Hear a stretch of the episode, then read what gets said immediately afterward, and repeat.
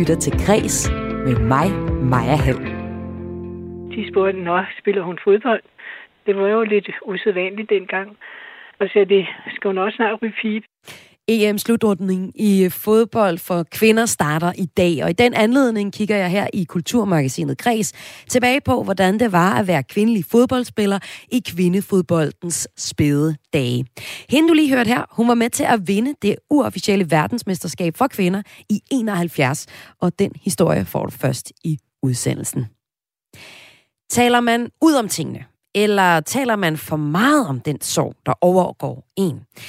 Det danske drama Resten af livet får premiere i morgen og handler om et forældrepar, der lever et ret stilfærdigt liv i deres guldstenede parcelhus i Sønderjylland, indtil en stor sorg overgår dem. Og hvordan håndterer man så den? Jeg taler med instruktøren bag Resten af livet om den sønderjyske sorg senere i udsendelsen. Den hang lige en lille smule i, øh, i brems. Ja, det, der hang lidt i bremsen, det var frivilligheden til Aalborg Pride, der bliver afholdt på lørdag. De har lige akkurat fået de frivillige, de skal bruge. Hvad har det set ud for Fanø Sommerkop, der har måttet aflyse begivenheden i år? Ferielejre, fodboldstævner og Pride-opførelser, det er ikke bare festivalerne, der har kæmpet med at finde, og stadig kæmper med at finde frivillige, men øh, også bredt set, arrangørerne bag sommerens aktiviteter kan ikke finde frivillige nok. Jeg stiller skarp på frivillighed, der er en stærk del af den danske kultur, og det gør jeg senere her i Kulturmagasinet Kris. Jeg hedder Maja Hall. Velkommen til. Og vi starter altså med kvindernes EM i fodbold. Jeg er Pernille Harder, og vi er din kammerater. Oh, oh, oh. Og når EM starter, bliver det harder. Smadrer alle de andre. Oh, oh. Vi kvinder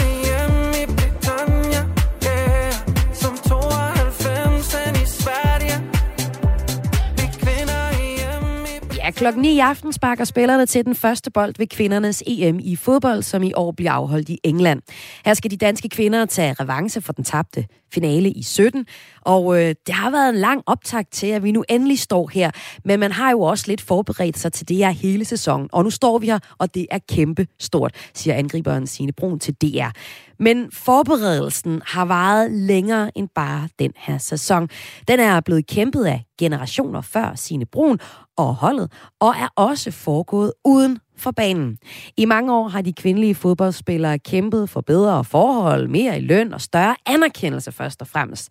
Om lidt skal du møde en af de kvinder, der var med til at starte et af de første øh, uofficielle kvindefodboldhold, og har vundet de uofficielle verdensmesterskaber to gange. Det ligger sådan 50-60 år tilbage i tiden, og på de år er der sket rigtig meget, særligt inden for de sidste halve år. For nylig har øh, kvinderne spillet den første kamp nogensinde i parken. Præmiepullen til øh, EM i år er sat markant op, og øh, for nylig så var tilskuerrekorden til en kvindelig fodboldkamp i Barcelona. Altså der var tilskuerrekord. Nu kan jeg sige velkommen til en, der har forsket i kvindefodboldens historie. Anne Brus, velkommen til dig. Tak skal du have. Du er forsker ved Institut for Kommunikation på Københavns Universitet. Altså, de seneste resultater for kvindefodbold peger ind i en større kulturændring for kvindefodboldens vilkår. Og øh, vilkårene, de er gået op og ned, hvis vi, øh, vi skal kigge på, på kvindefodboldens øh, historie. Og øh, det starter rigtig godt i 60'erne. Øh, det er ligesom første nedslag i kvindefodboldens historie, vi har valgt at tage. Hvordan var det at være kvindelig fodboldspiller tilbage i øh, 60'erne sammenlignet med mændene? Jamen, øh, det var langt øh, hen ad vejen en, en stolt kvindehistorie. Og øh, hvad hedder det? Øh, altså det, man kan sige, det er, at øh, der var ikke særlig meget, øh, der var ikke særlig mange af dem. Øh, øh de, de få, der var, det for, de spillede sådan primært sådan mere på det uformelle plan, øh, sammen med, med drengene hjemme på, på vejen, eller mur op af en øh, fodbold op af en mur øh, og så videre. Altså det var overhovedet men, øh, ikke blevet professionelt, professionelt, professionelt hedder det endnu, men du siger alligevel, at, at der var en stolthed og, omkring det. Hvordan det? Ja, men altså stoltheden, den, øh, den ligger jo i, at, at øh, hvad hedder det, der sker en masse ting i, i denne her periode. Og det starter altså med, at øh, ugebladet Femina, øh, faktisk, øh, øh, og en sportsjournalist på, på Femina, der hedder Alf Mørkeberg, han overværer sådan en, en, en uformel øh, fodboldkamp øh, mellem øh, nogle kvinder, der normalt spillede håndbold, men som så spillede fodbold. Og, og, og det ser han som en mulighed i, i den forstand, at han, han med, med, med Ubladets øh, Feminas opbakning arrangerer en, en fodboldpokalturnering øh, i 1959 for, for kvinder. Og man kan sige, på det tidspunkt, der var, øh, var øh, fodbolden jo øh, sådan en, en, en bastion for herrerne. Altså, der var øh, ikke nogen kvinder, der sådan rent officielt spillede fodbold. Øh, og man kan sige, det passede heller ikke øh, specielt godt til det syn, man havde på kvinder.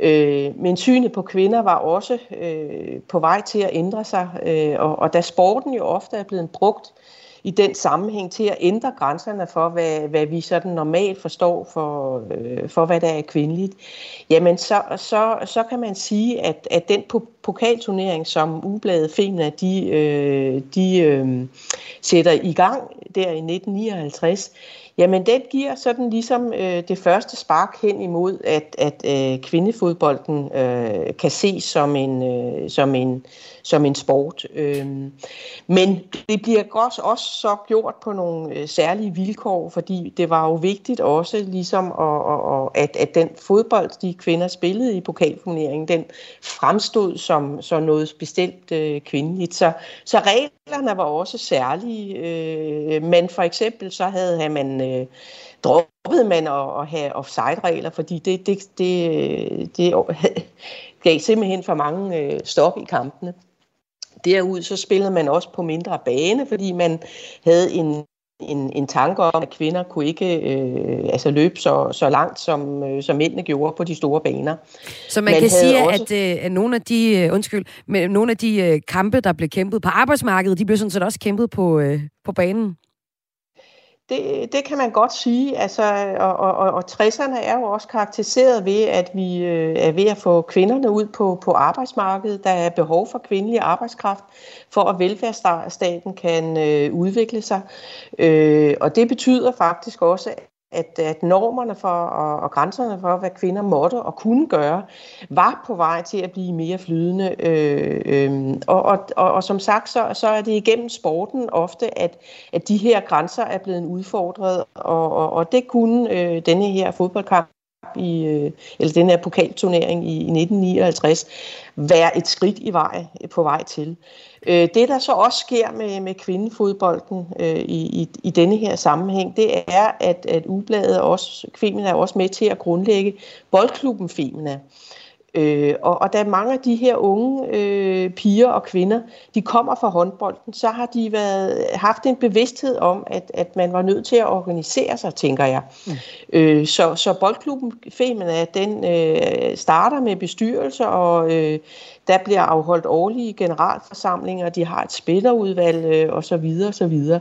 så op gennem 1960'erne, så øh, de her kvinder, som ligesom, øh, hvor, hvor det giver mening for dem at, at spille fodbold, jamen altså de arrangerer kampe, øh, uofficielle kampe, øh, hvor, hvor de spiller mod andre hold, øh, både i, øh, her i Københavnsområdet, men altså også øh, i Jylland. Mm.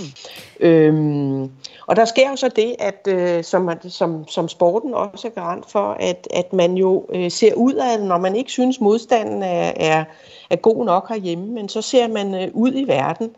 Og, og det sker sådan set også for, for boldklubben Femina, som øh, både får, får henvendelser fra udvalg, udlandet, men altså også øh, får øh, selv kontakter udlandet for at sådan at få arrangeret nogle kampe. Øhm, og det leder og det os jo så til, også ja. frem til næste nedslag i øh, kvindefodboldens øh, historie, altså de to uofficielle VM-mesterskaber i 1970 og 71. Og lige præcis, mm. du, de to er interessante, fordi der vandt de danske kvinder. Og øh, nu skal vi faktisk høre fra en af de kvinder, der var med til at vinde verdensmesterskaberne foran 115.000 mennesker i Mexico i sommeren 71. Helene Østergaard Hansen er i dag 81 år gammel, men var med i Mexico.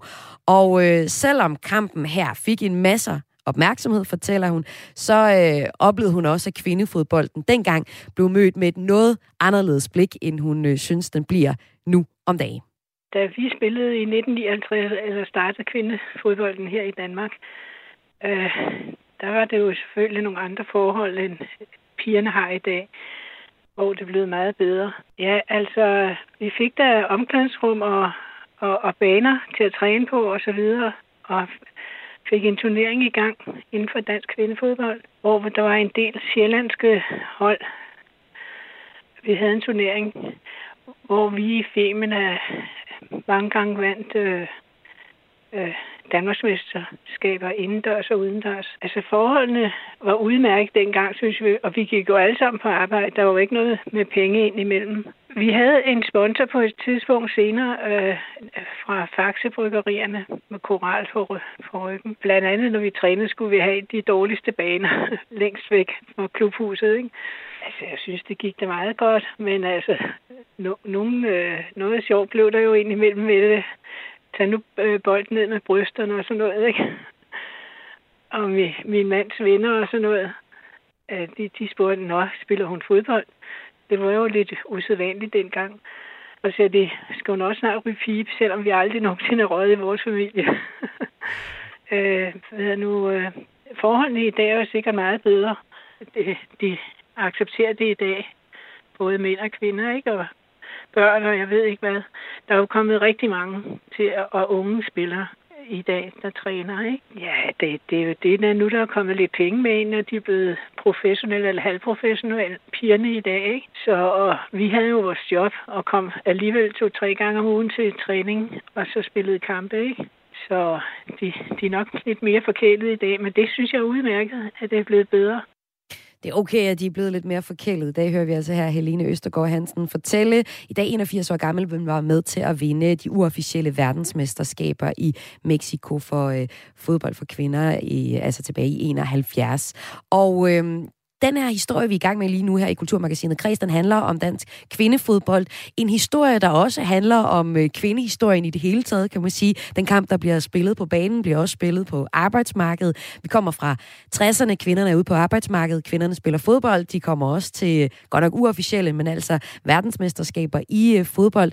Og så står det så lidt sløjt til herefter i forhold til at blive accepteret. Jeg læste en artikel i Femida med nogle af, Helene Hansens øh, her medspillere, som selvom der var rådhuspandekager, da de kommer hjem øh, med medaljen, så var der ikke nogen fra Dansk Boldspilsunion, DBU, der møder op.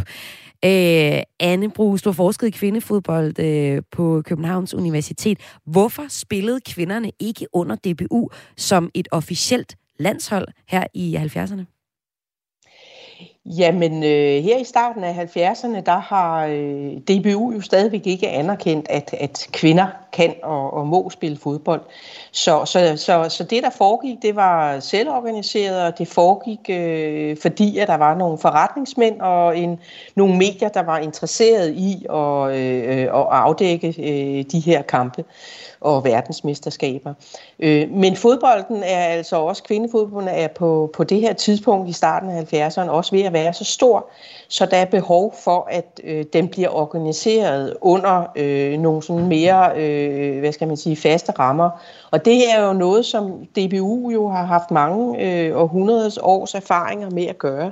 Og kvinderne ville rigtig gerne ind i DBU, men, men øh, DBU var ikke interesseret i at få kvinderne ind, og, og det handlede blandt andet om, om denne her tilknytning til, øh, til, til forretningsmændene og til, at øh, der var sponsorer, der betalte øh, verdensmesterskaberne øh, og deres rejse derover, som gjorde, at øh, DBU simpelthen øh, synes, at, at kvinderne øh, øh, var øh, ikke øh, kunne opfylde det ideal om amatørisme, som, som DBU var så organiseret øh, og, og, og levede efter dengang. Altså man skulle spille fodbold for og fodboldens skyld, og man skulle under ingen omstændigheder øh, tjene penge på det.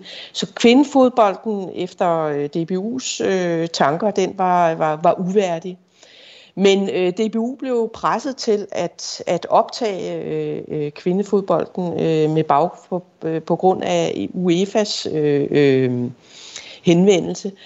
Så men på det tidspunkt, der var øh, i starten af 70'erne, og da kvindefoden blev optaget i DBU, var der jo stadigvæk en enorm modstand, og den var ikke kun politisk på baggrund af amatørismen.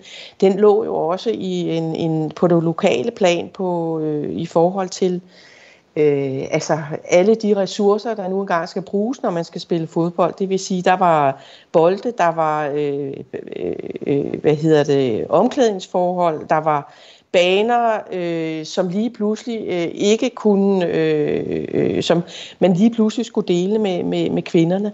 Og det havde man øh, rigtig svært ved, øh, fordi at, øh, øh, at man stadigvæk havde den her tanke om også, at, at, at herrefodbolden, det var kun øh, en, en, øh, en, en sport for, for mænd. Det var, det var ligesom den sidste bastion, hvor, hvor, som, hvor mændene ligesom kunne, udfolde deres mandighed og øve sig på at være maskuline, mm. og den ville de altså, fodbolden ville de have for sig selv. Og Anne så, Brugs, det, du har jo så øh, forsket i øh, dansk øh, kvindefodbold fra, og nu er vi jo ligesom kommet ned til 70'erne. Hvordan, går det, hvordan udvikler kvindefodboldshistorien sig så fra 70'erne og frem? Jamen altså, det, det går øh, ekstremt tvær, øh, øh, tvær, hvad hedder det? Øh, langsomt. langsomt. øh, og, og man kan sige, øh, altså selv i 90'erne, hvor, hvor, hvor, hvor der er blevet spillet fodbold så i en, en 20 år eller et eller andet, jamen øh, der, der, bliver kvindefodbolden. Først på det tidspunkt begynder man øh, fra DBU's side at, at bruge ressourcer på den, og, og det handler blandt andet om, at man havde et mål om at, at få flere medlemmer øh, i, i DBU. Øh, man vil gerne overskride grænsen for, på, på 300.000 medlemmer. Og det kunne man altså kun med at, ved at få engageret flere øh, piger og kvinder i fodbolden. Øh, og, og sådan øh, kan man sige, at, at langt hen ad vejen øh, vi, vil, vil, kan den udvikling sådan set øh, følges helt, helt op til øh, i dag. Og det er jo sigende, at, at det først er nu her øh, øh i, i år, at kvindefodbolden har fået øh, mulighed for at spille på Danmarks nationalstadion nummer et, mm. nemlig øh, øh, Parken. Ja, hvis Så, vi skal øh, se på kvindefodbolden og tage en, en status på den i dag, så øh, som vi hørte Helene Hansen sige, øh, altså en der var med til VM i øh, 71, så har de danske fodboldkvinder fået bedre vilkår i dag i forhold til dengang hun startede et hold. VM i øh, 17 var der 8 millioner euro svaret til knap 60 millioner kroner i præmiepuljen. Når der er EM i England, øh, så er næste år, så er der knap 120 millioner kroner i puljen. Og for første gang nogensinde, som du sagde, så spiller kvindelandsholdet i parken den 24. juni mod Brasilien. Her vandt danskerne 2-1. Og bare lige for at nævne endnu en historisk dag for kvindefodbolden ude i verden, så blev det en kamp i historiebøgerne, da Real Madrid og FC Barcelona øh, spillede i, til i kvindernes Champions League kvartfinale i april i år.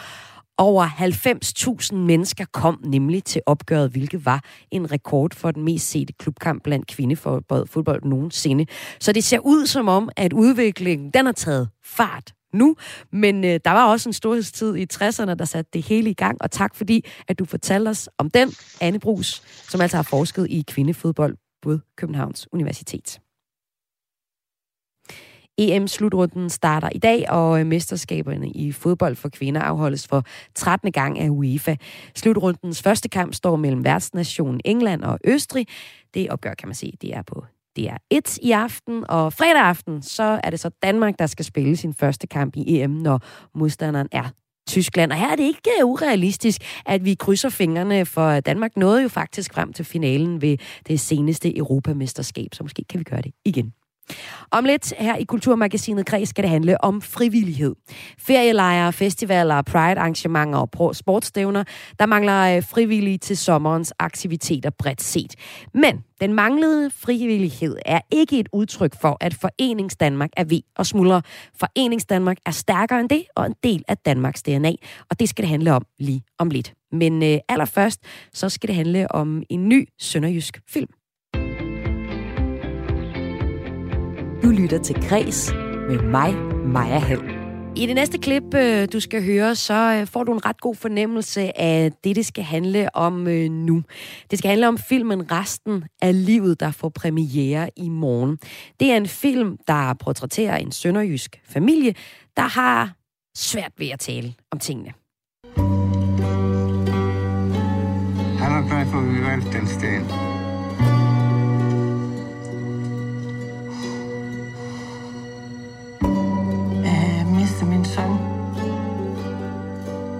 Jeg rigtig svært ved at snakke om alt med navn som helst.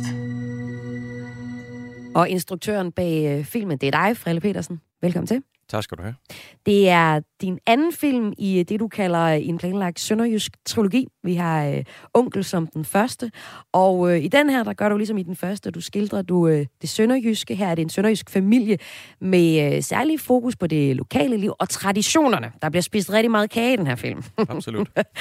I øh, resten af livet, der møder vi Egon og Maren, der øh, mister deres voksne søn, og øh, sammen med deres øh, voksne datter Line, skal finde ud af, hvordan man så finder tilbage til livet, og hvordan man snakker om det, eller ikke snakker om det. Filmen handler om, hvordan livet med et slag kan blive forandret for altid, og om, hvordan det påvirker det enkelte familiemedlemmer, og også hele familierelationen. Vi ser i, familie, i filmen en, en familie, der egentlig virker meget kerneagtig og tryg inden krisen. Men efter dødsfaldet, ja, så oplever vi en familie, der har svært ved at lige finde ud af, hvordan man skal gribe fat om det emne og komme i gang med at snakke om det, eller hvordan man nu lige skal håndtere det. Kan du ikke prøve at fortælle, hvorfor har du lyst til at, at fortælle den her historie?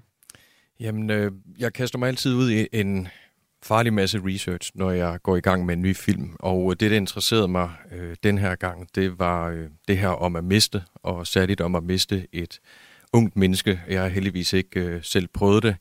Øh, jeg har mistet min øh, skønne bedsteforældre, som jeg var meget tæt på. Øh, men den form for sorg med at miste et ungt menneske, øh, det var noget, jeg var ligesom interesseret i at, at dykke ned i. Og øh, det gjorde jeg på en måde, hvor jeg øh, mødtes med mange familier, som har mistet øh, enten en, en datter, søn, bror eller søster. Og øh, her gik det øh, jo hurtigt op for mig, at øh, vi sørger forskelligt. Og øh, det blev ligesom vigtigt for mig at, at prøve at finde frem til, øh, hvad vil det sige med en individuel soveproces, og hvad gør det ved en familie i sidste ende. Øh, der vil jo opstå en form for, for splittelse, når man pludselig ikke kan forstå, øh, hvordan et menneske, man er så tæt på, øh, pludselig kan øh, agere anderledes, end man måske selv gør. Ja, lad os lige prøve at tage filmen her i resten af livet. Hvad er det for en familie, du øh, portrætterer her? Jamen, det er jo en helt almindelig familie. Nu er den selvfølgelig sønderjysk, fordi de bor i Tønder, og de taler sønderjysk. Den kunne lige så godt foregå alle andre steder i landet og, og verden for, for den sags skyld. Som du selv siger, jeg vægter jo meget det her med at have øh, mentaliteten, kulturen, dialekten med, og det gør den jo øh, præget sønderjysk, men øh, målet er jo selvfølgelig, at det er en universel fortælling, som, som alle kan forholde sig til. Øh, men for mig er det jo vigtigt at dykke ned i det sønderjyske. Jeg kommer selv derfra, har boet der først i 21 år, nu har jeg boet 20 år her i Københavnsområdet, fordi jeg gerne vil lave film. Øh, men jeg kan jo mærke, at jeg er jo dannet af at, øh, at komme fra Sønderjylland. Det er mine rødder, dem kan jeg ikke slippe, og ønsker det heller ikke. Jeg er meget glad for at være sønderjyd, og har jo rigtig meget familie og venner stadig dernede.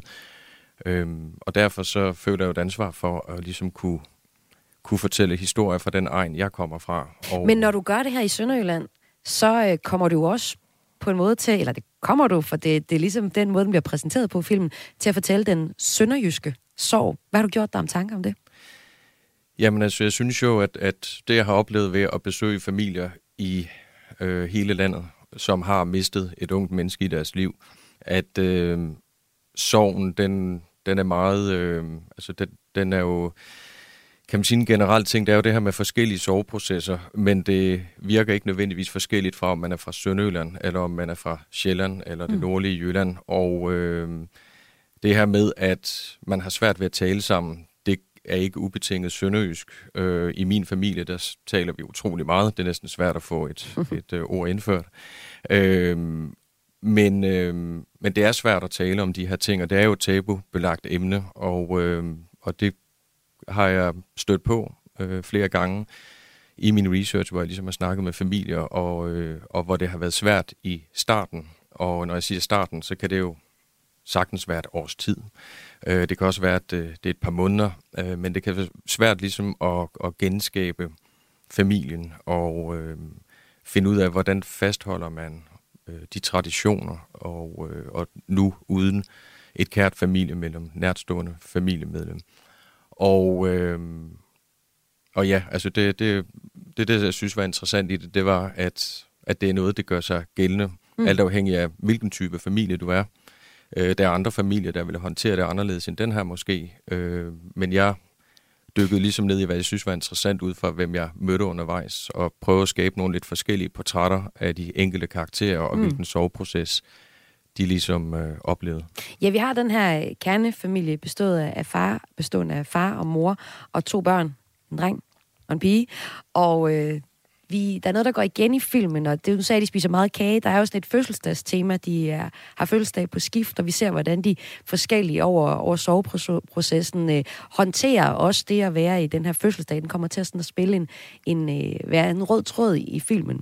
Men hvis du skulle prøve at sætte nogle flere ord på, hvordan håndterer de forskellige medlemmer af familien så sorgen forskelligt?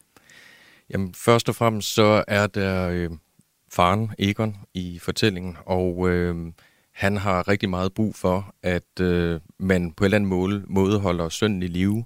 Øh, det ses ofte i, i en soveproces, det der med, at man har svært ved at erkende, at der er en, der er væk, så man gør alt for at, at mindes. Øh, Udover blot at være en, en søn, så er han jo også en arbejdskollega øh, for faren. De har en kaffebutik sammen, som de har drevet i nogle år.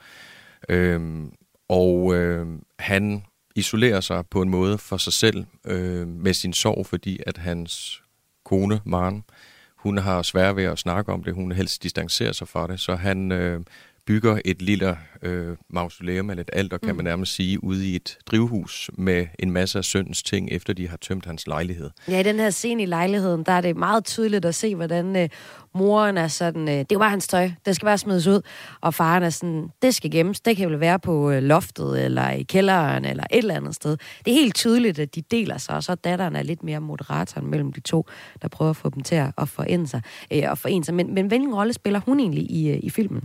Jamen, hun står jo i en uh, splittelse, både i sit eget liv, men også mellem sine forældre. Hun fornemmer godt, at uh, hendes forældre ikke uh, taler uh, om det, og ikke får sat ord på, at de, de sørger simpelthen forskelligt. Så hun glemmer både sin egen sorg i det. Uh, oven i det, så uh, forsøger hun sammen med sin mand at blive gravid igennem fertilitetsbehandling.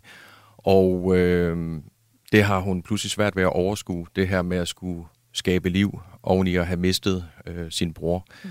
Så hun øh, kæmper med mange ting og føler selvfølgelig en stor splittelse, og øh, det er du mange, der, der kender til det her med, at lige pludselig, jamen, så må man bukke under. Øh, man kan simpelthen ikke, e, man kan ikke emotionelt klare øh, det store pres, der, der ligger på det, og slet ikke, hvis man ikke begynder at bearbejde sin, sin sorg og tage hensyn til sig selv. Øh, så på et tidspunkt, der knækker hun ligesom sammen, men heldigvis øh, er der jo så en af forældrene til at, at løfte op i hende.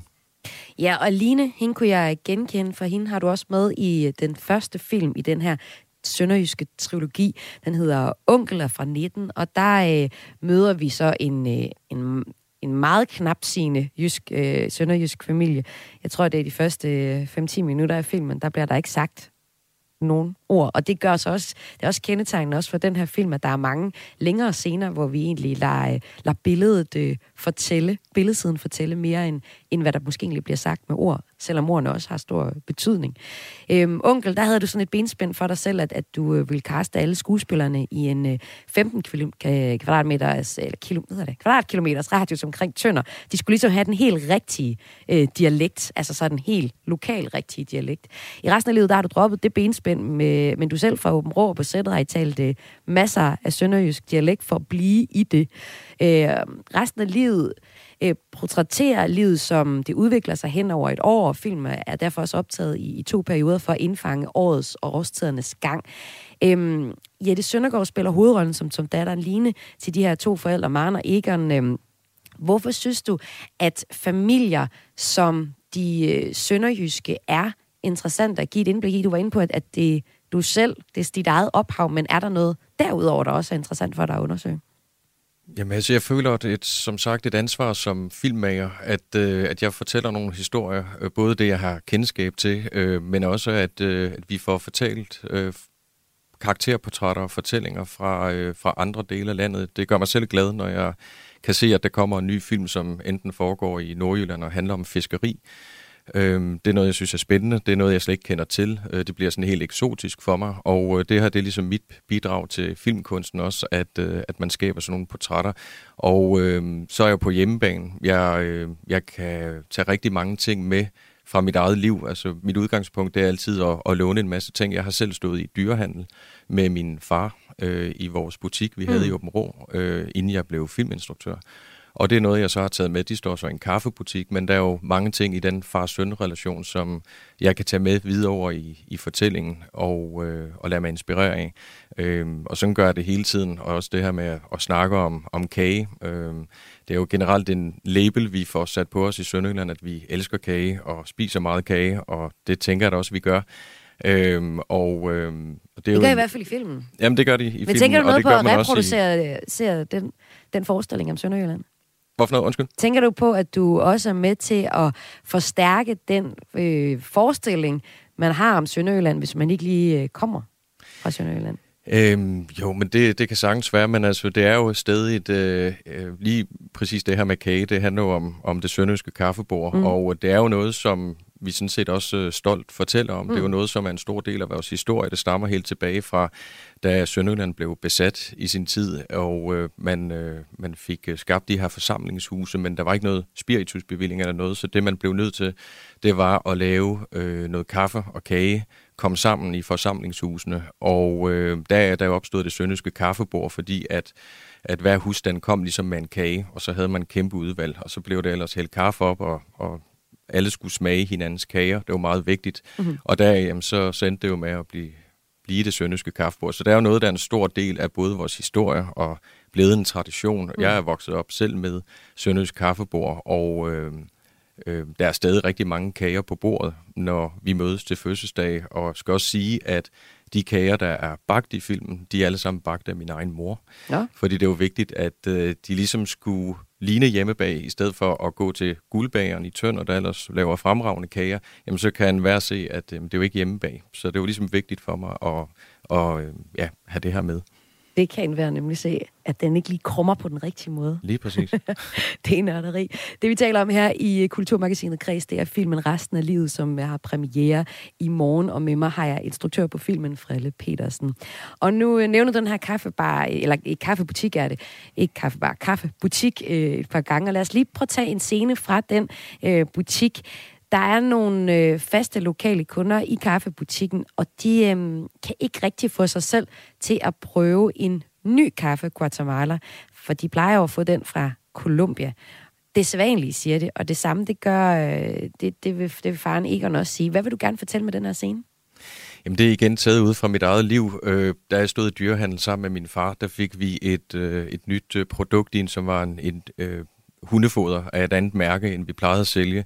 Og vi havde været på et lille kursus øh, på Hotel Scandic i Kolding øh, i det her hundefoder, og øh, jeg stod som ung mand og tænkte, det er jo noget, dyrlægerne anbefaler, og så prøvede jeg ligesom at skubbe på.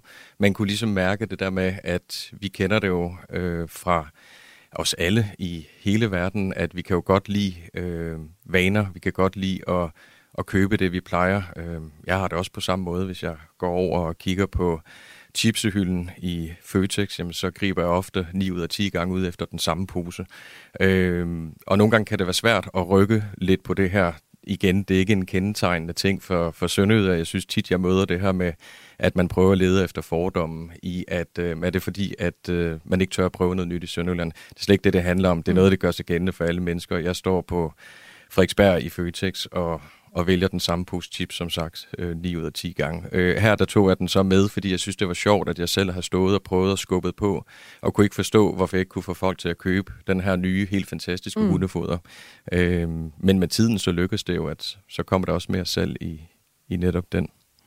Ja, og de her uh, traditioner, de gør sig jo gældende for os alle sammen, som du siger, og trygheden i det, og den er måske også, den tryghed er måske også særlig vigtig. Det er særlig vigtigt, at at, ligesom du siger, at kagen er hjemmebag, men at det er faktisk særlig vigtigt, i også i en soveperiode, som er det, filmen øh, handler på, og også den måde, som, som øh, sorgen bliver håndteret på er det... Jeg kan godt lidt få en fornemmelse af, at, at sorgen også bliver håndteret på sådan en lidt en, øh, en gammeldags, lidt sådan tøvende måde. Øhm, er der det, er, er, er det en kommentar på den måde, vi, vi, vi forholder os til vores, vores sorg på i Danmark? Ja, altså, som sagt, jeg har mødtes med rigtig mange mennesker, og det er jo svært at koge det hele ned til en, en lille øh, familie på, på tre mennesker. Men, øh, men altså, det jeg oplever, det er jo, at... Øh, at det kan være rigtig svært at tage det skridt, det hedder for eksempel at erkende, at man har brug for at snakke om det igennem en sovegruppe, fordi at man ikke kan snakke med sine egne familiemedlemmer. Øh, jeg synes jo, det som jeg har fået meget ud af det, øh, er, at man skal jo respektere hinandens måder at sørge på. Man skal respektere, at der er nogen, der måske ikke kan snakke om det lige med det samme. Øh, men det kan være rigtig svært i en familie, når man kender hinanden så godt, og lige pludselig så er det altså svært at trænge igennem. Og, øh, og jeg kan virkelig godt sætte mig ind i, særligt også fra at have mødt alle de her øh, skønne mennesker, som, som jo stadig bøvler øh, med det. Altså sorgen, den følger jo en resten af livet, der er også øh, af titlen. Men øh, øh, jeg kan jo ligesom se på det her med, at jamen, det handler meget om, at, at man skal jo prøve at være der for hinanden, men det er ikke sikkert, at man kan være det i øjeblikket, og det kan være, at det går noget tid, og der er det jo så muligt også at, øh, at søge noget hjælp, øh, som blandt andet øh, moren gør på et tidspunkt for også at komme i en sovegruppe. Øh, og der er mange andre muligheder, og det er også den mulighed at snakke med, med andre i yderfamilien eller venner, øh, men det kan også være svært, og det er også portrætteret i filmen, hvor øh, farens øh, bror, han øh, har svært ved netop at sætte ord på, at, at hans... Øh, lille, eller hans storebror har mistet hans søn. Så hovedbudskabet er at, at vise, at man skal anerkende sin egen sorg og også andres sorg, og så faktisk også tale lidt om tingene. Tusind tak, fordi du var med her, Frille Petersen. Selv tak og Frelle Petersen er altså filminstruktør og er det på filmen Resten af livet, der får dansk premiere i morgen, og er den anden ud af den her sønderjysk trilogi. Den første, den hedder Onkel, og hvis du godt kunne tænke dig at se den, så kan du finde den på bibliotekernes øh, streamingtjeneste. Den hedder filmstriben.dk, og der kan du logge ind med dit øh, biblioteks login, og så kan du simpelthen se filmen gratis. Du lytter til Græs med mig, Maja Hall. Det er ikke kun årets musikfestivaler som Roskilde Festival, Northside, Tinderbox, Nibe Festival og Tyrok, der har haft svært ved at finde frivillige i tide. Det gælder også ferielejre, pride-arrangementer og sportsarrangementer. Spørgsmålet er så nu, om vores ellers så stærke foreningsdanmark og frihedsvillighedskultur er ved at smuldre.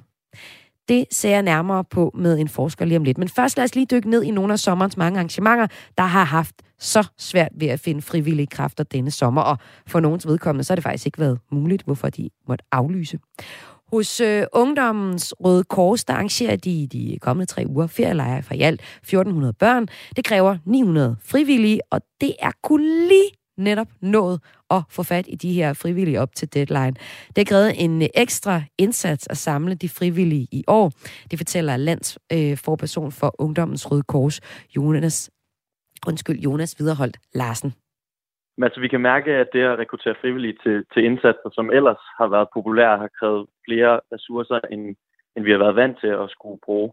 Øhm, og sådan har det sådan set været på ferielejrene, hvor vi kan sige, Øh, gudskelov har vi kunne skaffe de 900 frivillige alligevel, men vi kan også mærke det på vores mentorprojekter. Vi kan mærke det øh, ved mangel på frivillige på vores chatlinjer. Og det skal sådan set nok kunne fungere, øh, som det ser ud øh, nu. Vi skal nok kunne skaffe de frivillige, som vi har brug for, men det kræver altså en del flere ressourcer, end vi har været vant til. Og det er klart, at det tager på vores organisation i længden. Og på lørdag, den 9. juli, der finder Aalborg Pride sted. Og her har arrangørerne også kæmpet med at finde de frivillige, der skulle til for at stable arrangementet på benene. Så lyder udmeldingen fra formanden Martin Christensen. Jamen, øh, vi har oplevet øh, øh, et øh, mindre tilslutning, som, øh, som så mange andre omkring os, hvor vi ligesom øh, gik ud med en udmelding øh, i forhold til flere forskellige medierne i Aalborg, og ligesom sagde, at øh, vi sad også i den her situation, at øh, vi manglede frivillige. Altså, jeg vil sige, de, de tidligere år øh, før corona, der har vi nok ligesom kunne fornemme tidligere end, end lige ugen op til, at, at vi var klar, og vi havde de frivillige, vi skulle bruge. Øh, så, så der, var, der var lidt mere ro i maven, end der måske lige har været i år. Som sagt, så indrømmer jeg, at den hang lige en lille smule i, øh, i bremsen. Men, øh, men vores udmeldinger via de forskellige medieflader har, har virkelig givet den det sidste skub, og det er vi selvfølgelig super glade for, den opbakning og, og den hjælp, som de mange, mange frivillige giver til os. Og så er der alle sportsaktiviteterne. I Voldby, tæt på Aarhus, leder, leder man øh, lige nu efter frivillige, der kan hjælpe med at holde et øh, 53 år gammelt og ellers meget populært friluftsbad åben. Og på Fanø lød udmeldingen i lørdags, at Fanø Sommerkop 2022, som Nordeuropas største fodboldturnering for femmandsfodbold, bliver aflyst. Og at foreningen måtte lukke ned, helt ned, det skyldes blandt andet også manglen på frivillige, fortæller formand for Fanø Sommerkop, Kenneth Bæk. Jamen, øh, jamen det har da en stor, det har da et stort impact, øh, at, øh, at vi står og mangler så mange frivillige hænder, som vi gør. Øh, vi er en frivillig forening, der har eksisteret øh, ja, i, øh, ja, siden 1980, og, og udelukkende har bestået af, af frivillig arbejdskraft, øh, lige fra bestyrelsen til, ja, til, til, til den allermindste gelede, øh, person i, i gelederne. Så, så, så, så det har da et kæmpe, kæmpe stor øh, aspekt for os, helt klart. Eksemplerne her og den generelle tendens til, at der er blevet, det er blevet sværere og sværere at finde frivillige i år, er ikke nok til at slå Forenings Danmark helt ud af kurs. Dog. Det mener min næste gæst, chefanalytiker med speciale i blandt andet frivillighed ved VIVE, der er det Nationale Forsknings- og Analysecenter for Velfærd, Helle Hygum Espersen. Velkommen til Græs. Velkommen til, Helle. Tak. Lige nu, øh, der står det skidt til med frivilligheden her i sommer, øh, som ellers er en ret stærk tradition i Danmark. Og historien om frivilligheden, den skal vi have. Men først, hvorfor mener du øh, overhovedet ikke, vi skal være bekymrede for, at øh, fundamentet for det, vi kalder Forenings Danmark, er ved at smuldre, når nu foreningerne jo ikke kan skaffe frivillige nok? Altså, vi hørt øh, lige her en forening, der faktisk øh, må droppe deres sommerarrangement. Jamen altså, vi regner med, at det kun er midlertidigt lige nu oven på corona. At mange af de netværk, øh, som har været omkring alle de her aktiviteter, de ligesom er smuldret og skal skabes igen. Og det siger du ikke kun, fordi du er jubeloptimist. Det er en realist forsker, jeg har med her. Ja, det er ja. det. Okay. det, det siger jeg på baggrund af, at vi har målt frivilligheden siden øh, 2004 i sådan nogle store repræsentative befolkningsundersøgelser. Og der kan vi se, at antallet af danskere, at der er frivillige aktiv, er faktisk ret stabilt. Det ligger på lige omkring de der 40 procent, og det har det gjort, som jeg siger, kontinuerligt, på trods af alle mulige forandringer, der har været i samfundet i, i de mellemliggende perioder. Ja, ja, fra 2004 til 2020, så har frivilligheden ja. været bemærkelsesværdigt stabil, og jo altså 40 procent. Jeg, vil, jeg, vil synes, jeg synes, det lyder meget sejt, at vi er så mange. Ja. Men det er jo også fordi, at jeg tænker frivillighed som en god ting. Og det er nok fordi, vi har en stærk tradition for at være frivillige i Danmark. Hvor kommer den tradition egentlig fra? Jamen altså her i de nordiske lande, det gælder jo både øh, Danmark, Norge og Sverige. Norge og Sverige er jo, har jo endnu højere tal, end vi har her i Danmark. Der har vi tradition for at have nogle af verdens mest skal jeg sige, frivillige aktive befolkninger. Og det har vi jo fordi, at vi har så mange ressourcer, som vi har. Altså det er jo lande med, med mennesker, som engagerer sig og som, som gerne vil gøre en forskel. Og hvis man kigger på det sådan historisk set, så har civilsamfundet i Norden især haft sådan en, en meget demokratisk betydning for, hvordan vi overhovedet forstår vores velfærdssamfund på. Og der er sådan en meget stærk tradition for, at Forenings Danmark og også i de andre nordiske lande, sådan bliver inddraget i og bliver hørt i alverdens øh, politiske processer. Så Forenings Danmark er meget vigtig for, at det ligesom er der, hvor vores stemmer, vores værdier, vores interesser ligesom bliver født og genereret og artikuleret og bliver varetaget. Og så kommer det ligesom videre ind i, i, i måden, vi forstår samfund på, og måden, vi tager beslutninger på i, i sådan det mere repræsentative demokrati. Og hvis vi skal kigge på foreningshistorien, så kan man godt sige, at den starter faktisk med, med grundloven i 1849. Den giver forsamlingsfrihed for alle, og mellem øh, 1860 og 1900, der blev der grundlagt så mange foreninger af perioden, senere er blevet kaldt øh, foreningstiden. Hele øh, udgangspunktet, det var ligesom, at man dannede foreninger, sådan det blev den gængse måde at løse opgaver på inden for alt. Altså både økonomi, politik og kulturliv, som er det, vi taler om her i, i kreds i dag. For mange så blev det en del af hverdagen at holde møder, føre forhandlinger og skrive protokol. Og i de fleste sovne, der fik man også på det her tidspunkt forsamlingshus, øh, der blev på landsplan bygget omkring 1.600 forsamlingshuse. Så på den måde, så giver det også god mening. Det er noget, der har virkelig nået at festne sig i, øh, i den danske historie, i den danske DNA i øh, mange, mange år. Hvorfor er foreningslivet så også blevet en af de kulturelle værdier, der er særligt dansk? Altså som for eksempel, vi har hørt øh, tidligere kulturminister Bertel Hårder sige i 16, at foreningslivet er en dansk værdi. Jamen, det er det jo, fordi at vi øh, lever i et demokrati. Så det er jo en dansk værdi, at mennesker ligesom kan deltage og kan agere og kan handle og kan artikulere deres interesser og deres holdninger og deres værdier. Og de interesser og holdninger og værdier, hvad enten det handler om hobbyaktiviteter, eller det er nogle særlige målgrupper, man er optaget af, eller noget, så, så det er jo sådan meget erfaringsbaseret viden. Altså det er menneskernes egne erfaringer, frem for sådan den mere evidensbaserede viden, som man på den måde får kanaliseret ind i, i nogle processer, som, som er med til at danne grundlag for, hvordan vi gerne vil, vil have vores samfund. Det, det har sådan en enorm stor øh, praktisk demokratisk betydning. Og nu taler vi her i Kulturmagasinet Kreds i dag om frivillighed, fordi der mangler rigtig mange frivillige, og årsagen er corona. Vi har simpelthen været for langt tid væk fra at samles. Og så er der også en lille ændring i den måde, vi danskere i dag er frivillige på. Vi er det ikke helt så øh, kontinuerligt. Vi er ikke så meget medlem af en fodboldklub, som vi har været. Vi er lidt mere øh, frivillige i de her uforpligtende netværk, altså enkeltstående begivenheder. Det kan vel også være problematisk i forhold til at samle folk, eller hvad siger forskningen i forhold til det, Helle Hygum Espersen? Jamen, altså det er rigtigt, at vi har forskellige udviklingstræk. Jeg skal mig sige, at langt de fleste frivillige er stadigvæk det, vi kalder for medlemsfrivillige. Okay. Men, men der er en tendens til, at der er flere og flere, der bliver frivillige uden for de organisatoriske sammenhæng, og der er også en tendens til, at flere og flere shopper imellem forskellige arenaer, mm. altså er lidt mere sådan ustabile i deres engagement. Og det er klart, det stiller nogle udfordringer for Forenings Danmark, som har de her lidt støvede generalforsamlinger og bestyrelsesposter osv. Der er mange af de foreninger, hvis du snakker med dem, som jo i flere år har snakket om, at de har svært ved at skaffe organisatoriske frivillige, altså dem, der ligesom vil, vil lave rubrødsarbejdet og være kernen af foreningerne. Kasseren. Det er kasseren, altid svært at finde kasseren. Der er præcis. ingen, der vil kasserer. Ja. Hvem, hvem gider det? Ja. øhm, og det er klart, at de der demokratiske strukturer, når jeg snakker om civilsamfundets betydning i sådan større samfundsmæssig sammenhæng, så, så har de der demokratiske betydninger, ja, demokratiske strukturer jo selvfølgelig en enorm betydning, fordi det er derigennem, at dine og mine stemmer, de bliver ligesom kanaliseret videre ud i, i samfundet.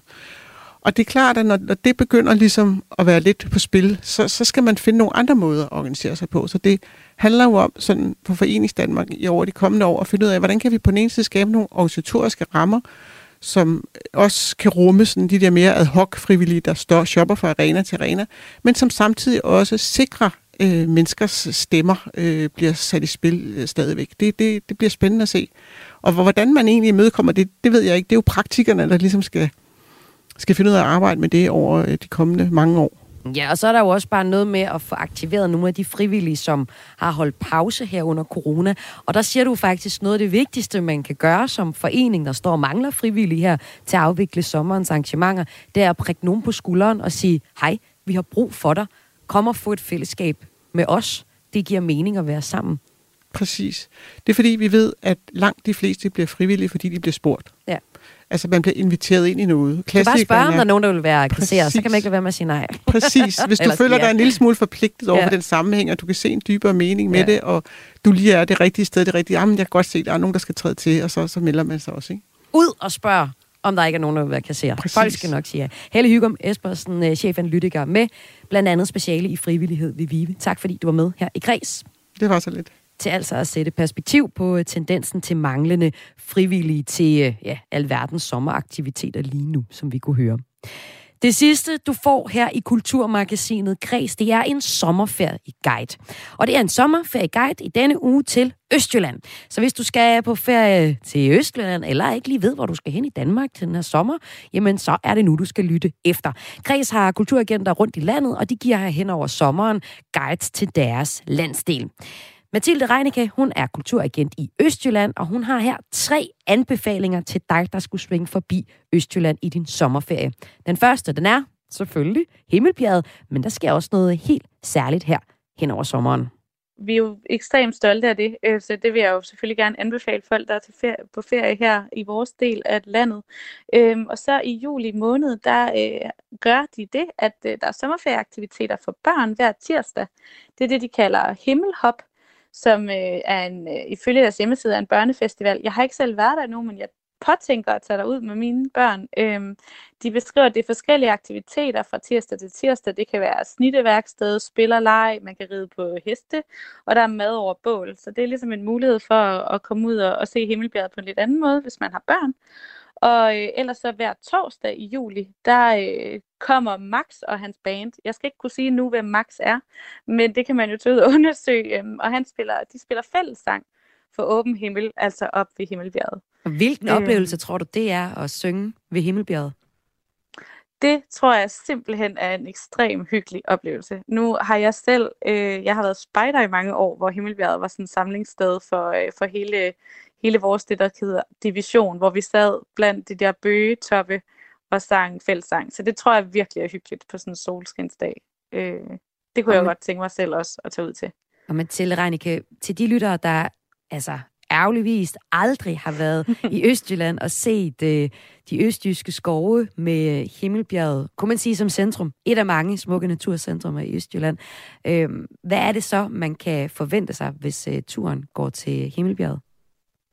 Jamen, Himmelbjerget er jo øh, vores øh, stolthed. Det er en 147 meter høj bakke, øh, må vi jo nok øh, også lige være ærlige at sige, så man ikke forventer for meget trods alt, men som ligger imellem Ry og Silkeborg, øh, og det gør, at, at der kan sejles der til, så man kan se øh, bjerget med det tårn, både fra Ry og fra Silkeborg, der kan man sejle med den båd, der hedder Jejlen. Øh, man kan også med fordel tage toget til Ry og så gå langs Julsø, hvis man er, er frisk på en, en længere gåtur. Så kan man bestige det lille bakke, Øh, der, er et, øh, der er det her tårn på toppen, og ellers så er der små boder, isbutikker, der er en restaurant og øh, ekstremt mange piknikmuligheder og, øh, og virkelig en fin udsigt ud over Søhøjlandet. Og det var altså første sommerferieanbefaling fra dig, Mathilde Reinicke, som har området øh, som kulturagent her på Kulturmagasinet Kreds Østjylland. Og jeg har bedt jer kulturagenter præsentere det bedste fra jeres område, hvis øh, nogle af lytternes tur skulle gå forbi jeres område. Og hvis det er, at øh, en af lytterne kommer forbi øh, Østjylland, så har du altså tre anbefalinger. Den første, det var Himmelbjerget, hvor der er nogle sommerferieaktiviteter, både til børn og voksne. Det, øh, den næste anbefaling fra dig, det er Fru Møllers Mølleri. Hvad er det for et sted? Fru Møllers Mølleri, det ligger lidt uden for Odder, øh, og det er egentlig en privat ejet øh, gård, øh, hvor øh, der er dyrehold. Du kan komme og se og klappe grise, køer og høns, og så har, øh, så har de eget slagteriudsalg, der er isbutik, der er restauranter, der er bageri, og så er der faktisk også en gartner. Og ellers så er der bordbænkesæt og øh, marker så langt øjet rækker, øh, og simpelthen mulighed for at at, at komme på udflugt øh, ude på landet. Og hvem er anbefaler man øh, Møllers Mølleri til? Eller du? Altså helt klart, en, øh, altså, hvis du skal en dag med familien øh, på udflugt, ikke? og det er familien i alle generationer, vil jeg sige. Jeg har både haft min, øh, min mormor og min søn med øh, til stor fornøjelse for alle. Det er simpelthen, det, jeg er også lige ved at, sådan at lyde lidt øh, klichéagtigt, men det er lækre råvarer. Det her er simpelthen så hyggelige omgivelser, og der er ekstremt mange andre børnefamilier, især der også finder vejen derud, så der er altid god stemning og en hel masse andre mennesker øh, og, og færdes omkring. Så, øh, så det vil jeg klart anbefale, hvis man, man har lyst til det. Så Himmelbjerget og Møller, fru Møllers Mølleri, det er jo to steder, hvor det er rigtig dejligt, hvis det er godt vejr. Det er det egentlig også på din sidste anbefaling. Men øh, hvis det regner, så kan man jo også øh, smutte indenfor på Estrup Herregårdsmuseum, som er din gamle Estrup Herregårdsmuseum, som er din sidste anbefaling. Mathilde Reinicke, hvorfor anbefaler du det sted, hvis turen går til Østjylland den her sommer?